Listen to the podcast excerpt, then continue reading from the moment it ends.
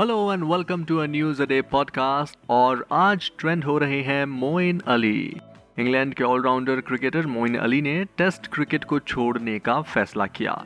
ECB ने आज इसकी जानकारी दी और 34 ईयर ओल्ड मोइन अली इस समय आईपीएल में चेन्नई सुपर किंग्स टीम के लिए खेल रहे हैं। मोइन ने इंग्लैंड के लिए अब तक 64 टेस्ट मैच खेले हैं और मोइन अली अब सिर्फ़ लिमिटेड ओवर्स फॉर्मेट पर ही फोकस करेंगे। मीडिया रिपोर्ट्स की माने तो इस बात की जानकारी उन्होंने अपने कैप्टन जो रूट और हेड कोच क्रिस सिल्वरवुड को पहले ही दे दी थी। ये 2014 में श्रीलंका के खिलाफ टेस्ट क्रिकेट में डेब्यू करने वाले मोइन ने टोटल 64 मैचों में 5 सेंचुरीज और 14 हाफ़ सेंचुरीज की मदद से 2914 रन्स बनाए हैं। अगर उनके बॉलिंग फिगर्स की बात करूँ तो टेस्ट मैचों में उन्होंने 195 विकेट अपने नाम किए हैं। वहीं 13 टाइम्स उन्होंने चार विकेट लिए और पाँच बार पाँच विकेट हॉल अपने नाम किए हैं।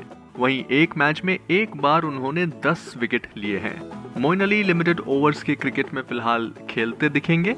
वे काउंटी और फ्रेंचाइजी के लिए व्हाइट बॉल की क्रिकेट खेलेंगे, लेकिन अब उनका फ़र्स्ट क्लास क्रिकेट खेलना काफ़ी मुश्किल है। और ये थी आज की स्टोरी आई और ये थी आज की न्यूज़ आई होप आपको ये न्यूज़ इंटरेस्टिंग लगी होगी. ऐसी ही न्यूज़ हर रोज़ सुनने के लिए आप टाइम्स रेडियो का ये वाला पॉडकास्ट अ न्यूज़ अडे को ज़रूर लाइक शेयर और सब्सक्राइब कर लें, ताकि आपसे इसका कोई भी एपिसोड मिस ना हो जाए. Till then see you and always keep chiming